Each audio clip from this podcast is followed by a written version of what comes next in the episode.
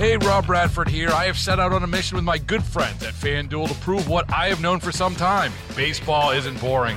Now I have a daily podcast to prove it, with some of the most notable people in the baseball world screaming baseball isn't boring from the mountaintops, or at least agreeing to come on our show. Players, managers, GMs, and yes, even the commissioner of baseball, Rob Manfred. It has been a constant wave of baseball's most powerful voices. So join the revolution. Subscribe and soak in Baseball Isn't Boring. Listen on your Odyssey app or wherever you get your podcast. You'll be glad you did. Joining us now on the Trocare College live line, Republican political strategist Carl Calabrese. 2024, Carl, is going to be a head-spinning year, I think, especially with the presidential race and all of the court challenges that are being sorted out right now. The Iowa caucuses are less than 3 weeks away. What are you thinking?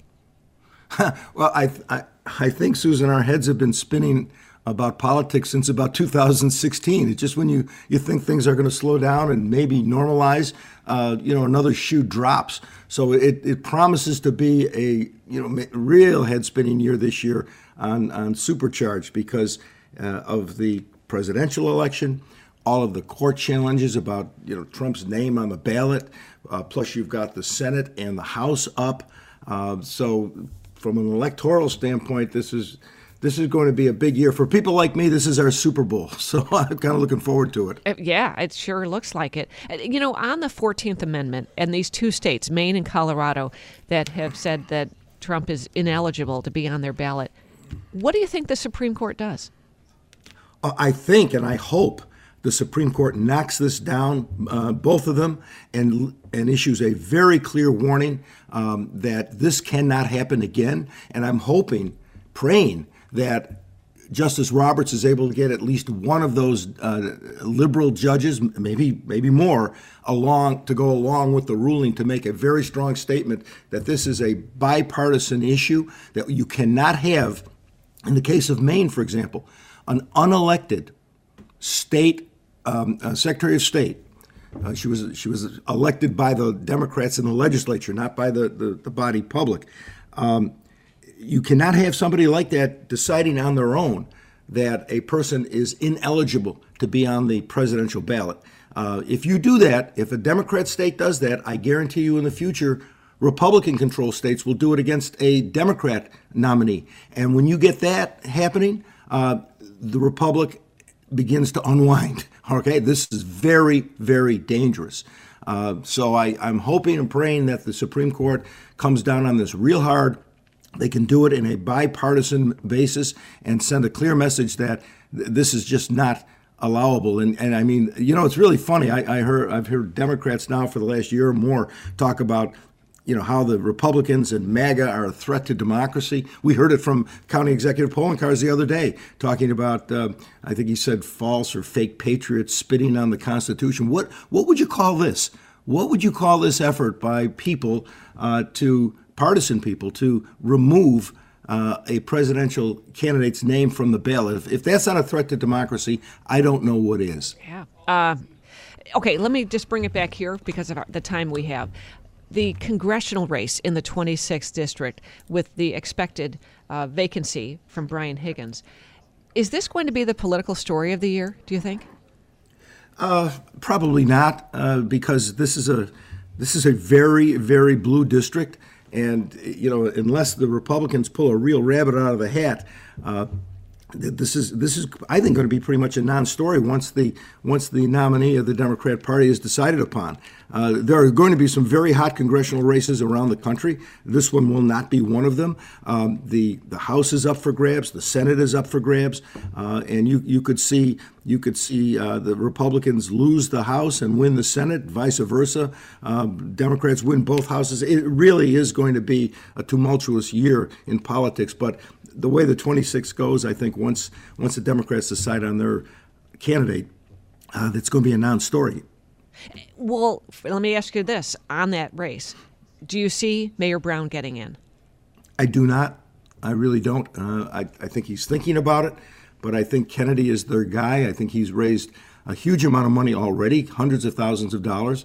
If he gets the designation by the county chairs for the first round, which will be in February, I doubt if the mayor would challenge him in a June primary. And I had this discussion with Tom Puckett the other day, and I said, you know, if you had to handicap a Democrat primary today, many months out, they've already pretty much shown their hands of cards of what kind of legislator they would be. Kennedy's clearly on the progressive left side, Brown on the centrist side.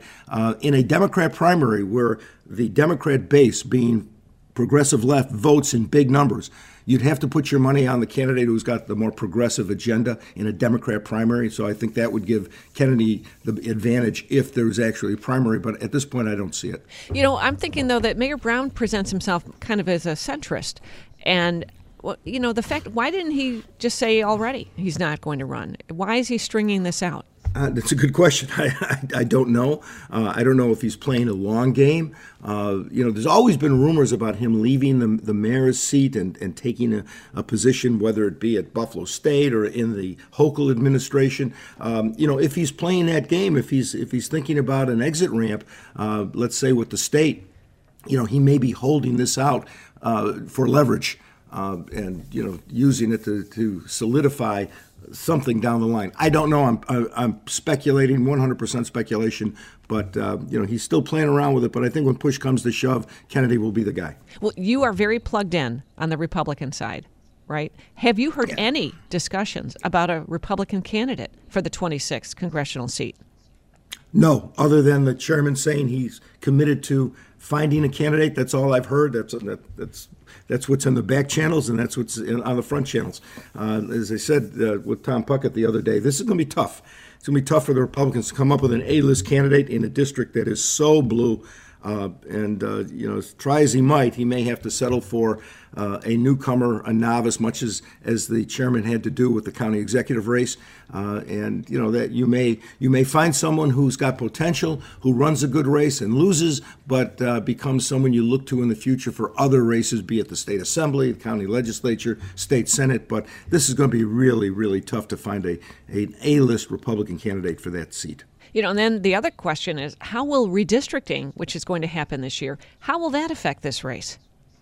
Oh, that's the other wild card in this whole situation, not just in this race, but in the congressional races nationally. I mean, Democrats think that if the lines are redrawn, either by the redistricting committee or by the legislature, that they can pick up anywhere from 4 to 6 congressional seats in New York State. And that could be enough to tip the balance for a Democrat majority come 2025. Now, there's other dynamics going on. You've got other states that are fighting over district maps that will impact it. You've got 23 Democrat incumbent congressmen who have already announced their retirements. 5 of those 23 come from districts that Donald Trump won. And so, you know, without an incumbent in there, with all the advantages of incumbency, an open seat, they have a chance to pick up seats there. So there's a lot to unfold here, and it's way too early to make predictions. We don't know, you know, what the district maps are going to look like in their final forms. We don't know how many more retirements there will be. We don't know the issue of candidate quality that the Republicans can come up with and the Democrats can come up with. And so that is really in flux right now, that whole congressional battleground. Well, there's going to be a lot to talk about this year, Carl, so hang in there. Sure is. We need you. Sure is. All right. Happy New Year. Thanks, Susan. Happy New Year to you and all of our listeners. All right. And you can listen for Carl. He's on every Friday with David Bellavia here on WBEN. Hey, Rob Bradford here. I have set out on a mission with my good friends at FanDuel to prove what I have known for some time: baseball isn't boring. Now I have a daily podcast to prove it, with some of the most notable people in the baseball world screaming baseball isn't boring from the mountaintops, or at least agreeing to come on our show. Players, managers, GMs, and yes, even the commissioner of baseball, Rob Manfred. It has been a constant wave of baseball's most powerful voices. So join the revolution. Subscribe and soak in baseball isn't boring. Listen on your Odyssey app or wherever you get your podcast. You'll be glad you did.